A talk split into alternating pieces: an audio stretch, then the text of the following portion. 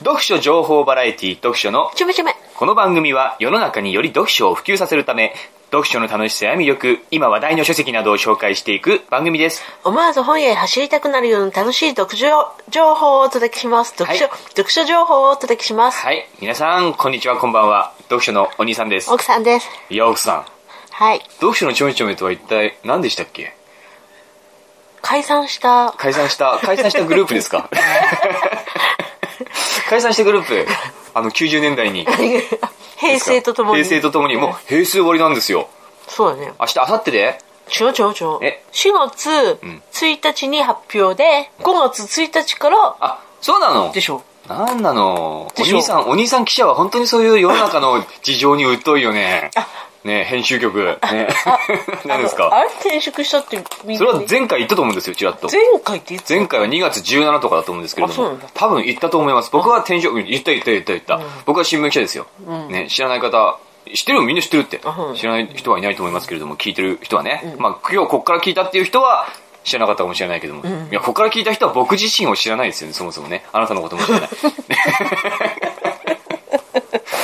ね、これどうでもいいことを話しながらスタートしていく。もうやり方わかんないから、読書のちょめちょめ。もう1ヶ月以上空いちゃってね。そうだね。やっぱ転職してさ、もう慣れない仕事でもうアップアップしちゃってるから僕は。それそうそう、それそうそう。もう仕事のことしかほほとんど頭にないわけよね。仕事か卓球かですよね。あ、卓球あった。うん卓球か仕事。もう卓球もね、だんだんこう、頭のその領域がね、狭くなってきてるね。そりゃそうだ。うん、やっぱ本当今、仕事を一生懸命覚えなくちゃいけない、慣れていかなくちゃいけないっていうのがさ、僕の中のこの課題だから、いいじゃない。うん、今いいんだけどね。だから本当さ、まあ、や謝らなくちゃいけないことがある。そういえばみんなにあ、皆さんっていうか、ね別に誰も楽しみにしない。僕が思ったのは、知ってると思うえ知ってるのなんでえ、みんな、そのために待ってると思う。待ってたのかなみんな。そうかな僕はでもね、転職して思ったことがあって、なんだ？僕、前の仕事は結構責任感を持って自分で職業、自分でこう、商売やってたから、ある程度お客さんっていうのがいたわけじゃないですか。お客さんもいたし、お得意先っていうのもあったし、仲間っていうのもいたじゃないですか。で、転職して、全部が全部じゃないけど、まだ全部にはこ言ってないけども、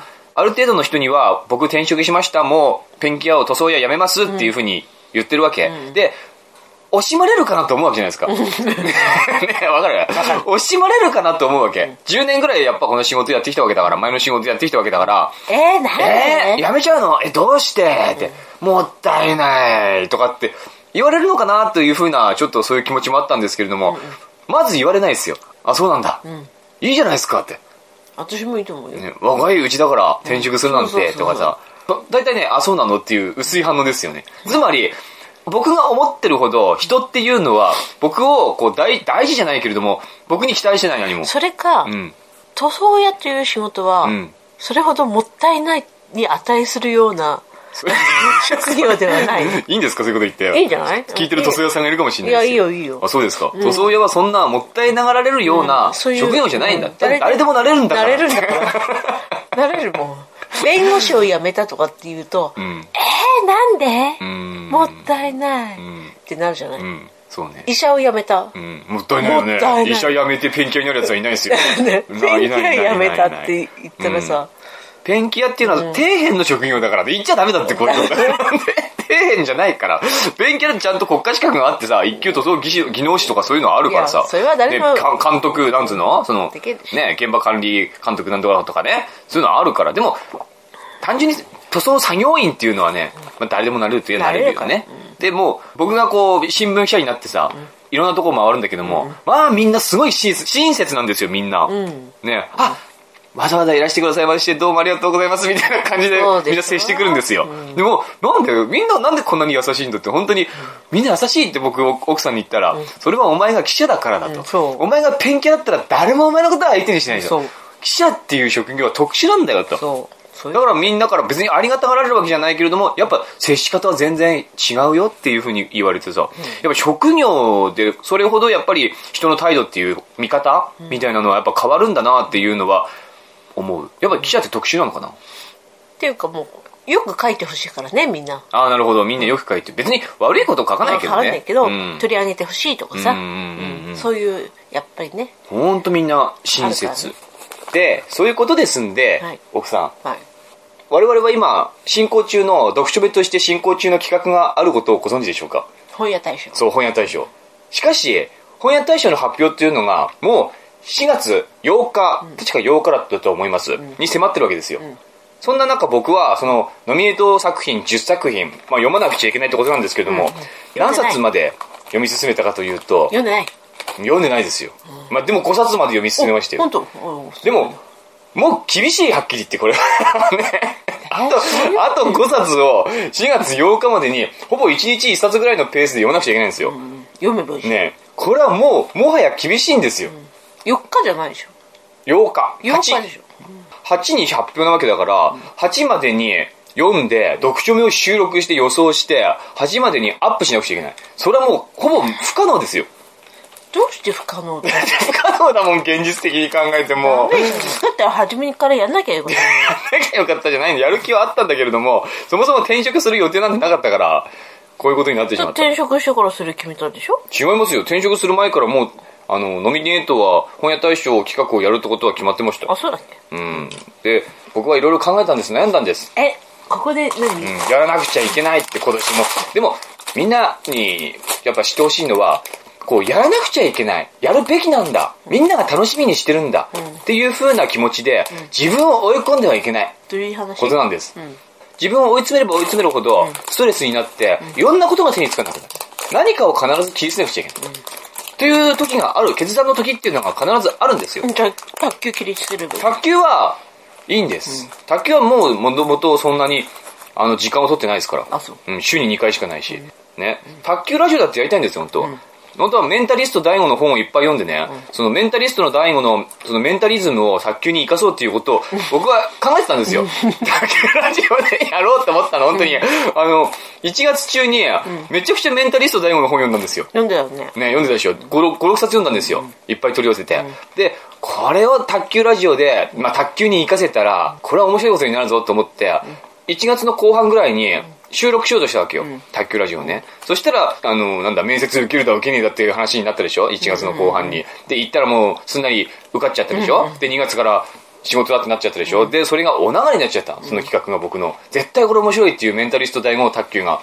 今やればメンタリズムがね、できなくなっちゃう。これもやろうと思ってたんだよ。で、卓球ラジオも、あれでしょ？頓挫しちゃってるでしょ、だから、今はね、あのー今僕息子を抱いてますけども、こういうちっちゃい子二人を抱えてるし、しょうがないと思う。うんそう思いません？こういうこともある。あるどうせ誰も待ってないんです。ね 誰も期待してないんです。期待してると思ってるのは自分だけなんです、大体ね。これはみんなそれ、これはね、肝に銘じた方がいい。典型やめたようにね、肝に銘じた方がいい。私は人から必要とされてると思いがちなんですよ、人っていうのはね。みんな私のそうそうそうそう、自分、自分の行動を待ってる。私が何かすることをみんな待ってるんだって。だからやらなきゃって思ってみんなやるんですけども、待ってないんです、誰も。そういうもんなんです。そう、待ってると思ってるのは自分だけなんです。まあ、来年はまたやると思いますけども、余裕があったらね。でも、今年も対象予想っていうのはできないけれども、もう手元に10冊はあるので、これはちゃんと読んで、どういう本だったかっていうのは予想したいし、どのみち対象が発表されてもその対象もあるわけだから、手元に全部あるわけだから、それも読んで、僕はそう思うとか、僕はそう思わないとかね、そういうのを発表していきたいなっていうふうには思ってますんで、よろしくお願いしますね、奥さんね。はいはいあなたはもう全然この話については興味なさそうですけれども、よろしくお願いしますね。で今日は何？メンタリスト大悟の話ですか？いや、今日はですね、だから、やろうと思ってた本が結構あるんだよ。じゃあやればいいよやればいいじゃないですか。でも、もう話がね、過去、すごいこう、前の話になっちゃうから、前にこう、忘れちゃったそう、忘れちゃうわけよ。なあ、忘れちゃうじゃないですか。だって本当は僕もっとこう、新聞記者としての体験の話もさ、いっぱいしたいわけ。じゃあそっちすればしたいわけよ。でもさ、それだってどんどんどんどん記憶が更新されていくから、どんどんどんどん忘れていくんだよ。エイミーの匂いとかもう忘れちゃってるわけですよ。エイミー、エイミーの匂い、え、エイミーいい匂いするの？え知らないかエイミー知らないみんな。アーミケン以外も知らない、エイミーは別に名前出してもいいよね。エイミーは有名人だから。エイミーっていうアナウンサーがいるわけですよね。ローカルアナウンサーが。で、僕、まあやっぱ新聞記者だから、たまにそういうテレビ局の取材とかち合ったりするわけですよ。で、ある取材に行ったら、エイミーがいたんだよね。エイミーがいたんだよ。で、最初はね、話しかけづらかった、やっぱり。うん、話しかけづらいっていうか、それは僕が勝手に心の中で思ってるだけだって、エイミーはいつでも来いっていう気持ちだったろうけども。絶対そうだよ。エミーは、あの、僕のこと待ってると思うんだよ。でも、僕はやっぱり、エミーだって思っちゃってるから、なかなかだってエミー有名人じゃん。普通の人じゃないじゃないです。かテレビに出てる人だもの。綺麗だしね綺麗だしね。二十歳、22、3かな？大卒。10代の時からテレビ出たりしてるからね。今、アナウンサーとしては1年目なんだけれどもね、昔からテレビ出てるから、本当青森では結構顔が知れてる、まあ、うんタレントですね。まあ、アナウンサーだけども。で、エイミーいるから、下回るね。エイミーって思ったよ。あのー話しかけたかったのよ。で、やっぱ勇気を持って一言話しかけることが重要。こういう時は。なんて言ったあ、僕が、あ、おはようございますって言って、なんて言ったかな？最初なんて話しかけたかな？あの、あ、そうだ、おはようございますって言ったら、エイミーも、あ、おはようございますっていうふうにすごく笑顔で返してくれて、ちょっと、あの、アナウンサーの方とかって会う機会がないんで、ちょっと興味本位なんですけども質問していいですか？みたいなことを、そういうふうに話しかけて、あ、いいですよ、全然。みたいな、エイミーもさ、なんかこう、暇だったんだよ、その時。別なこう、作業があったから、なんか、中学生の男の子たちが作業してて、それを我々は黙って見てるしかなかった。それが完了するの。だから暇だったのよ。そうやって、ちょっと興味本位なんですけども、ちょっと質問していいですかって言って、アナウンサーって、その、我々テレビで見て、ただこう、ニュースを喋ってるとか、テレビに出てタレントみたいな、タレント業みたいなことをしてるっていうイメージあるけども、どっからどこまでやってるんですって今日こうやって来てますけどもって。そしたらこう、原稿、自分でニュースを読む原稿は自分で書かなくちゃいけないみたいなこと言ってたの。だからちゃんと、この現場の人たちに自分で取材して、必要な情報っていうのをちゃんと書き取って、あの、社に帰ったら、自分でその原稿をまとめて、自分でそれを読んでニュースで話すっていうふうに。どうかすると、自分でカメラを構えたりもするって言ってた。だから、ほぼ一連の流れ工程っていうのを最初から最後まで自分でやることが私の社では多いですね、みたいなことを言ってて、で、やっぱ原稿書くの難しいよね、の話になって、あ 僕もまあ原稿書く人間だからさ、でも、え、でも新聞のニュースって新聞の原稿ってすごい長いじゃないですかって、ああいうの書けるの私すごいすごいなと思うんです、とかさ、言ってる 本当に。いや、そんなことないです、そんなそんなことないですよって、ニュースの原稿だって結構長いでしょ？とかさ、うん。そんな、エイミ、エイミいい匂いするんだけど、そんなことよりって。思いながらさ。私とどっちがいいにいや、全然エイミーの歌って。どんなになんだろう、すごく自然な香り。どんな匂いってお花の香り。あの、どんな匂いかはわかんない。けども、すごく自然ないい匂いがする。香水とかさ、なんかどぎつい匂いじゃなくって、すごく自然なフローラルの香り、香りっていうんですか？あなた私のこといい匂いするって言うじゃん。うーん、まあ、うーん、いい、臭い匂いではないですよ。うん。お母さんの香りです。お母さんの匂いがする。私お母さんの香りになったんだそうそう。お母さんの匂いがする。あの、うん、だから悪い匂いじゃないですよ。食べ物の匂いとかいろんなことが混じ混じってる匂いしてる。生活習慣してる。そう。そういうもんじゃないですか、うん最近そういう匂いが強くなってきた。まあ、エイミーに会うでしょ、ねえこれからは結構話すことがあるから、読書メもやっぱり、どんどんこう、やっぱ配信していこうのかなと思うわけ。うん、で、何回もこんなこと言ってるよって、お前。お前何年も前から何回もそんなこと言ってるけどもって。やばいよ、よって。多分これ、4、5回言ってるような仕事だって。うんでも結局全然配信できてねえからって思うかもしんないけれども、僕は思った。あの継続だよ。継続だけども、今ほら、言語も変わるしさ、ね、今新年度にも入るし、やっぱあの、証券も死んだしさ、証券が死んだことでいろんなことが変わっていくと思うんですよ。だから、読書目も今は改革の時期だと思うわけ。僕は読書目をこれからなるべく週1で配信するようにしたいわけ。何吹き出してんねん。無理でしょ。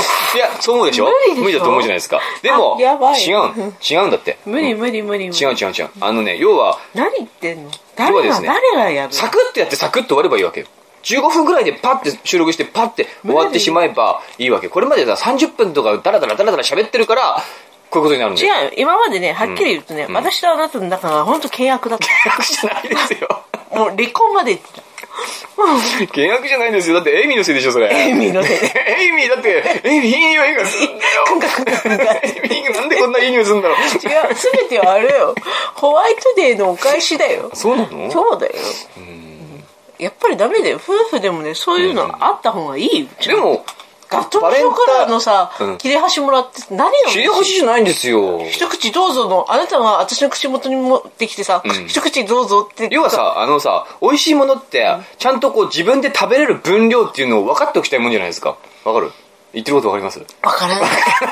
美味しいものって、僕はこれだけ食べれる、僕の量はこれだけあるんだっていうのを把握したいもんじゃないですか。要はあなたと分け合いたいわけよ。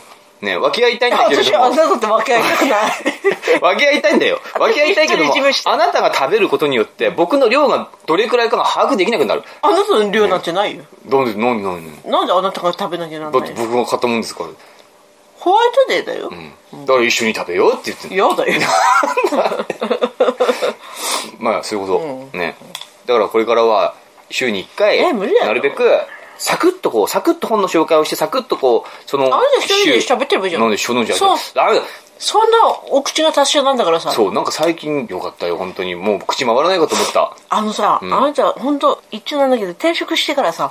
帰ってきてからのテンションが高いじゃない？充実してるんです。そう、もうずっと喋ってるもんね。喋ってる。で、聞いて聞い何て。今日こういうことがあったって？て今日エミーがいたよって。エミーエミーエミー本当にいいですミーだけじゃない、今日会社でこういうことがあったとかさ、ん。ね、こういう人が。出来事が多いよね、やっぱり。大体でも新聞記者って本当さ、まだ僕は慣れてないから、結構忙しさ、きまあ、昨日、一昨日ぐらいは暇だったんだけれども、先週ぐらいとかすごい忙しくって、もう書くことが追いつかないよね。取材は多いんだけども、書くスピードが遅いから、今は。そのうちさ、書くことが追いつかないから、じゃあこのことはなかったことないや、僕さ、それ、思ったよ。思ったことあるもん、それ。これ書かなくていいんじゃねえなかったことにすればいいんじゃねえの？って思ったんだけども、でも、そこはやっぱり僕の記者としての責任感とかプライドとかがちゃんと働いて、なんとかでも書こうと思って、その、緊急ニュースじゃない限りは、あんまりこう、期限っていうのは決まってないから、ゆっくり書けばいいんですよ。よかったね、転職してるじゃね。まあ、これはね、なかなか文章を書く仕事っていうのはね、辛いところはあるけれども、なかなか楽しい。で、やっぱ午前中とかほとんど遊んで、遊んでないけども、遊んでるよ。ブラブラしてるね。割と自由なんですよ。新聞記者って本当に。仕事さえしてれば、ネタを探しに行ってうん、る。原稿さえ上げれば、何も、誰からも何も言われないので、うんそれはいいことだそうそう。ネタ探しもまた、めんどくさいというか大変ですけどね、何にもない中から何かを探し出すのは大変だけども、何かあれば、何かあるでしょ？うーん、何かあるん、僕来週暇なんですよ、かなり。何も予定がほとんど入ってないんです。そんなこと毎週言ってる。うん。でも週が変わると、今日忙しかったとか、急に。なんか入ってくるんですよ、う自然と。実家は起きてるんだよ。うん、電話かかってきたりとかね。あの、電話かかってきたんですよ、この前。電話かかってきて、何回も会社に電話かかってきて、その僕の担当地域の住民から電話かかってきて、ちょっと珍しい光景があるって言ってね、見に来てほしいっていうことで見に行ったらですね、あの、道に軽トラが7、8台止まってんですよ。うん。で、要は剪定作業っていう、リンゴの剪定作業っていうのが今進んでまして、その人の畑に、そういう7、8人の別なところから手伝いに来てるっていう話で、道路に7、8台バーっと軽トラが止まってると。珍しいでしょ、これ。ねえこれ珍しいでしょって。新聞に載せて新聞にの載せて取り上げてもらえませんかこれみたいなさ、話があったんですね。これはね、僕はもうどうしようかと思って。これは無理でしょって、そんな。珍しくねえよ、そもそもって。言って、本当にこれはどう、どうやってこう逃れるかだよね。流れる、いや、それは、書かなくちゃいけないの 書かなきゃな書かない。僕はこれ逃れたして、僕はすごく丁寧に、あの、要は、手伝いに来てる方たちが、例えば、ボランティアとかで、来てるとかさ、この、なんとか、この、なんとかさんの畑に、大変だろうからっていうことで、地元の有志の、そのリンゴ、別なリンゴ農園の方々がボランティアでこうやって毎年活動して、選定しに来てるっていう話だったら、これはニュースになるんです。うんうん。でもね、普通にお金もらってきてる。普通に日当もらって当たり前に仕事しに来てるわけですよって。いくらこう手が足りないからお願いしてるって言っても当たり前に仕事しに来てるってなると、それはどこでも結構行われてることでしてって。もう、あまりこうニュースには取り上げられないんじゃないかなっていうふうに思うんですよねとかって、そういう丁寧な、やっぱ丁寧な対応。するとあっちもね、納得するんです。あ、そっかって。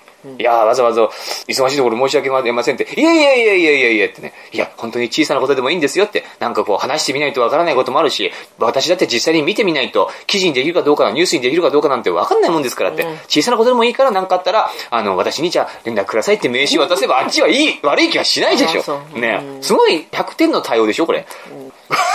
じゃあ来週あったらまた電話来て。あ、電話来て。うんな、な、どうなってんの、今度。軽トラ20代だな、だってね。血糖20代に増えましたよって。これ珍しいでしょって。珍しくねえっつって。そもそもそこに駐車しちゃダメって。路中だろって。うん。それダメだから。それ乗せたら摘発されるから。面白い。ね。そういう話。だから本の話なんですけどね。くだらない話はいくらでもあるんですけれども、こういう話を毎週できるんです。出来事が多いから。だからパッと15分ぐらいで本の話とこういう話をして、終わればいいの。セバ土曜、土曜、セバセバ、セバね。セバスチャンね。あの、土曜日に、ねあなた今日からセバスチャンだから。あの、土曜日に、土曜日の夜に収録するの。ね、15分ぐらいでいいんだもん。15分、20分ぐらいでいいんだもん。パッとね。そういうこと。土曜日の夜？うん。今日土曜日の夜でしょ？はい、じゃあ、本の話を、本の話をじゃあ、私さ、何年ぶりああビール、ビールを飲み、今日飲んでるんですね。うん取ってきますもう一本飲んじゃおうかな。飲みなさいよはい、じゃあ、あなたの全く無関心な話を始めていこうと思うんですけれども、まずね、本当はやろうと思っていたのが、芥川賞ですよね。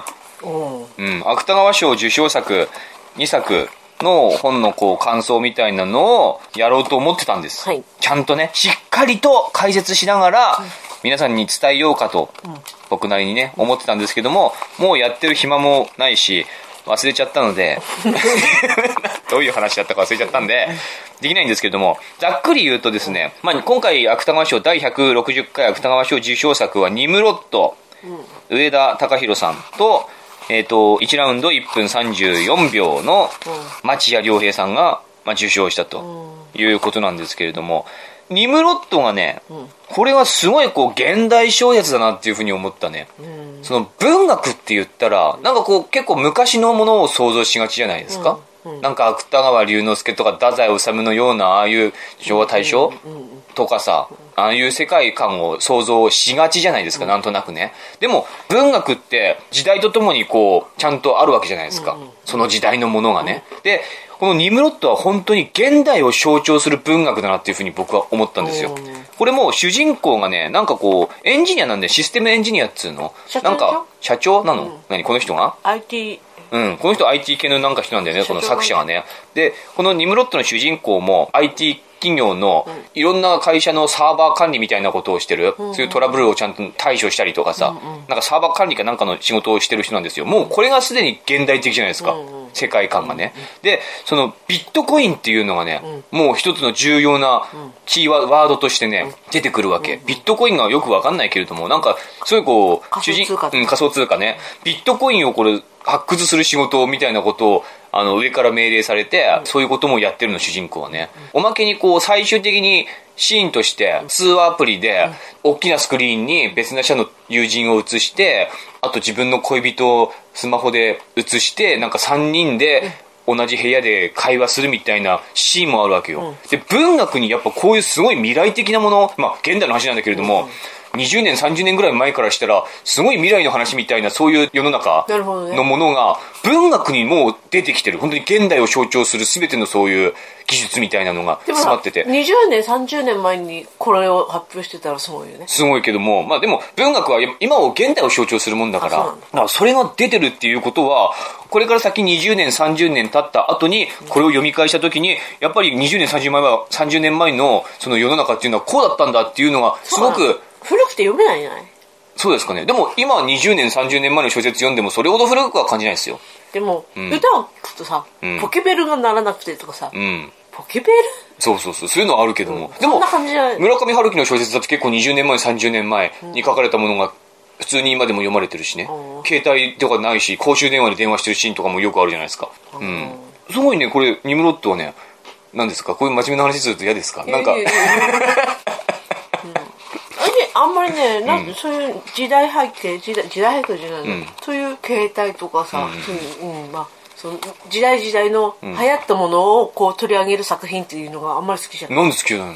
そういうあと後々読むと、後々読まないけど、後々じ ゃあ何の話してんだよ。後々になるとなんか古古めかしいよねそういうのがいいんじゃないの？古めかしさをこう思い出すみたいなのが振り返るみたいなのがいいんじゃないの？自文学っていうのはやっぱそういう意味もあると思うよ時代を反映してねその時にどういうふうにどういうふうなことをしてどういうふうな考えで人が生きて生きていたのかっていうのをやっぱ描き出すのがやっぱり文学なんじゃないかなと思うんですよあれだよね。やっぱり携帯がない時代が良かったよね。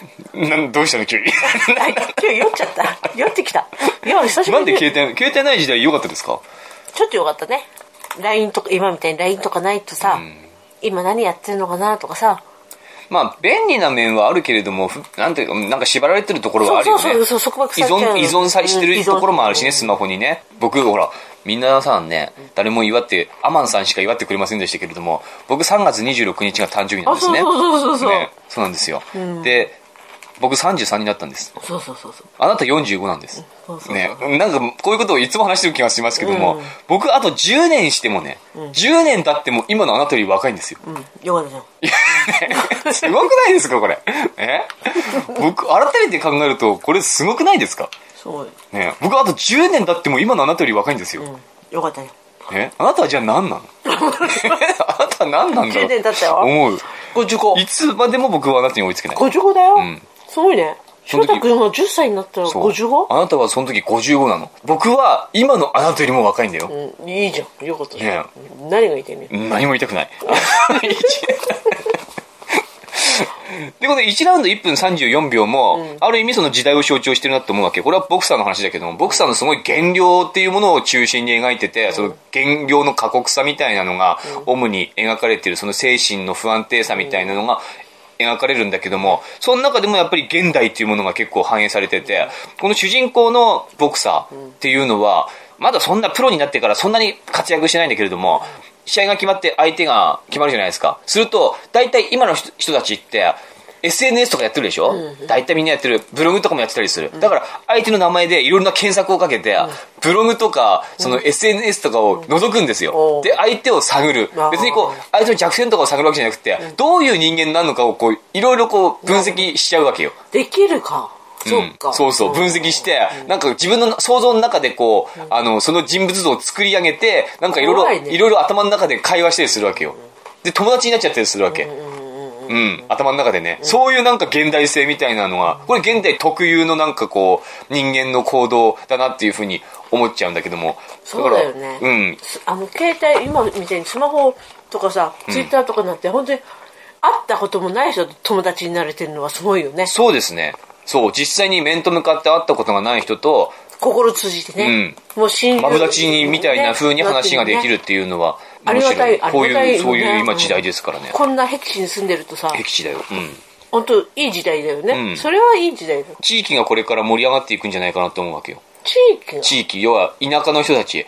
田舎の人たちって、田舎がつまらない、田舎の人間と話してるのがつまらないから、都会に出ていくわけですよ。うんまあね。昔は、ね。でも今は結構田舎にいてもいろんな人と交流ができるじゃないですか。そういうネットとか SNS とかで、ね、通話アプリとか使ってさ、会ったこともない人と友達になる、本当に。だから別に、都会に出ていく必要性がちょっと薄れてくるところはあると思うんです。よ。田舎にいてもいろんな人と楽しめるから十分、そのゆっくり暮らしながら、いろんな刺激もある。田舎がそれ、これから若者離れがなくなってきて、活性化していくんじゃないかなっていうふうに、活性化はしないでしょ。活性化はしないですか？結局、あの、結局おじいちゃんおばあちゃんたちが頑張ってるだけで。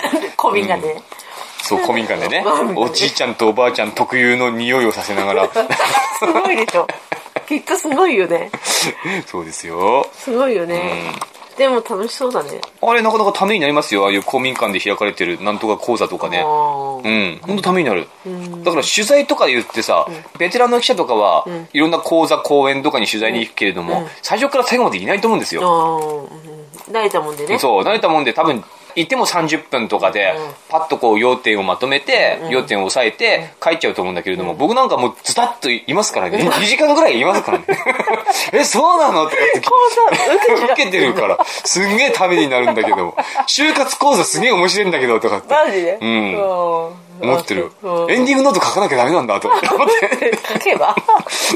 若いうちから書かなきゃダメなんだすごいもう影響されちゃうからすぐあそう？うん。書いといてよそんなことしてるんですよ。そんなことしてると、時間に追われて、会社に帰って、時間がなくなっちゃう。うんか記事を書く時間がなくなっちゃうわけですよ。時間を上手に使えばもっと、こう、楽に仕事ができると思うんだけどね。いいんじゃない？まあそういう、だから芥川賞2作品。どっちもなかなかは悪くないなと思いました。はい。はいで、まあ、もうこんなもん？いいよいいよじゃあ何何？もっとなんか楽しいお話して。楽しいお話？久しぶりに楽しいお話して。楽しいお話ですけど、なんかありました？あんまり夫婦の会話がないからさ。いや、僕、あの、まあ、会社、ずっと、まあ、会社にいますけれども、お昼ご飯食べてたら、構成とデスクが同じなんですよ。まあ、同じじゃないんですけども、僕はいるのが編集局。で、すぐ隣の島っていうか、同じ島なんですけども、構成の係もいるわけね。女の人たちが。4、5人いるんですけれども、まあそこも一応編集局なのかな。で、僕ご飯食べてたら、その中の一人のおばちゃんが、あの、お兄さん、本当に申し訳ないんだけれども、あの、車動かしてもらえないかしらっていうふうに来たのね。あどうしました？って、あの、ちょっと汚いものがあるからって、ちょっと汚いものがあるからちょっと動かしてくださいってね、あ動かしてくれると係のものがちゃんと片付けますんでっていうふうに言ってたのね。あ、そうですかって僕動かしに、動かしたわけよ、車を。で、係のものもちゃんといたんですよね。で 係のものもちゃんといたんだけれども、僕動かしたわけ。そしたら、そこの、僕が車止めてたところにゲロがある、あったんだよね。僕気づ嘔吐しちゃった嘔吐した。僕は知らないでそのまま入ってきちゃったわけよ。止めちゃったうんと。止めちゃったわけ。で、まあそんなべっちゃりゲロが入ってるわけじゃなくて、なんか、あ、よく見ればゲロだっていう感じなわけよ。うん。よく見ればマジでゲロなんですけども、遠目に見れば、ちょっとなんなんだかよくわかんないぐらいの感じだったからわかんなかったんだけれども、で、ゲロを片付けたいんですって。でもその係のものがね、あの、うちの会社はすごくいい会社でして、あの、ちょっと知的障害者の方もいるんですよ。そういう人たちを、うん、結構いる。そういう人たちもちゃんと雇用してる。ところなんですね。で、そんなひどい知的障害ではないですよ。ちゃんと仕事ができる、言ってしまえば、こう、小学生ぐらいの知能で止まっちゃってる人たち。まあ、小学生、まあ、小学生の、あの、中学年ぐらいかな、3、4年生ぐらいの、程度の知能で止まっちゃってるぐらいの感じの人たちがいるんですよね。で、僕、車を動かして、係のものがちゃんとやってくれるのかと思ったら、係のものはもう呆然と立ち尽くしてるわけですよ。ね 立ち尽くしてるの、ゲロを見ながら。これどうしたらいいのって、どうすんのよ、これって 立ち尽くしてんですよ。ほうきとバケツを持ってね。で、これどうしたのって僕その時ゲロって分かんないから、ねゲロって分かんない。で僕が、え、どうしたんですか？って、どうしたのこれって、僕も話しかけてさ、おばあちゃん、おばあちゃん、最後60ぐらいの人なんですけど、う女の人なんだけどもね。知的障害の人。どうし、これ誰、僕はだから、どうしたんですかゲロ吐いたの誰かって言ったら、うん、ゲロ吐いたんだよ、これ、どうすんの全然動く気配がないんだ。だから僕も、うーんと思ってさ、僕まずその、車動かしてないけども、そこにまた収めなくちゃいけないから、あ、そっかそっか。うんうん、その辺で止めておくこともできないから、あとはみんな止まっちゃってるし。片付けてくれるのそう待ってなきゃダメすぐ片付けるのかと思ったらずっと、どうすんの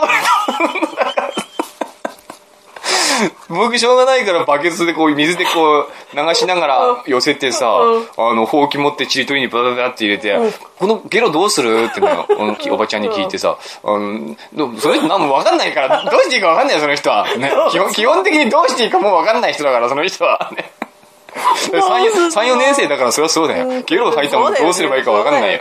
で、あの、あの、で別にこれゴミじゃないからいいよねってね、ゴミじゃないからその辺のあの、速攻に入れといてもいいんじゃないかなって僕なんかは思ってさ、あの、速攻に入れて、なんか、まだ雪ちょっと積もってたから、ゆ雪でこう、あの、ほうきをワシャワシャして、あそれで事なきを得たんだけれどもね、あどうも、どうも、どうも、どうも、どうも、どうも、どうもって、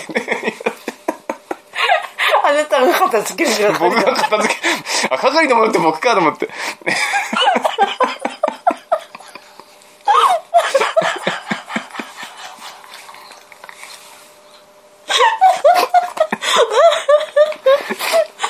て、別に僕はいいんですよ、そんなのね。面白い。僕は別にいい。ゲロを片付けだって別にいいんですよ。ね。一ついいことをしたなと思えば。さ、あうんなたさ、一番下っ端でしょ？そうだよ。会社で。うん、こっちで一番下。でも僕よりさ、僕の後に入ってきた子もいる。うん。ねおばちゃんだから先先輩輩でしょ？多分かなり何十年も。うんどうしたの？これゲロ、これゲロなの？って言われて、これゲロなんですか？どうしました？これゲロなんですか？僕が片付けしましょうかって。ちゃんと敬語で言わないと。うんそうなんだそれが会社というもんだよ。そうか、うん、そうだよ。どうすんのどうしたらいい？演技肌で、あなたにやらせようと思ったんだよう。んそうかもしれない知的、知的だよ。知的じゃなうんいもうちゃんと知性があるわけですね知性うんそうそうねそういう策略だったわけですねそうそうそう。あなた騙されてんだ。騙されたからそそういうことがあったんです 面白い会社だ。うんいい会社だね。うんうん。ということで、はい今日はもっとやるべきことがあったんですけども、えどうせ、いや、どうせさ、いいんだよ。もう、保安対象はさ、期限までには間に合わないから、一つ一つちゃんと紹介していきますんで、しかも週に一回やるから、ね。誰がやるの？あの、今度から、今日ちょっと長く喋りすぎだけども、今度からは週に1回、15分から20分でスパッだかまた長くなら、わる。かる？うん。長くなると思う。長くしない。あなたがダラダラダラダラ喋ってんの。スパッと終わり。だから、まあ皆さん、読書のちょめちょめの応援メール待ってます。はい。応援する人いないってもう。これからまた頑張りますので、もうみんな忘れたってこ。れからまた頑張ります。はい。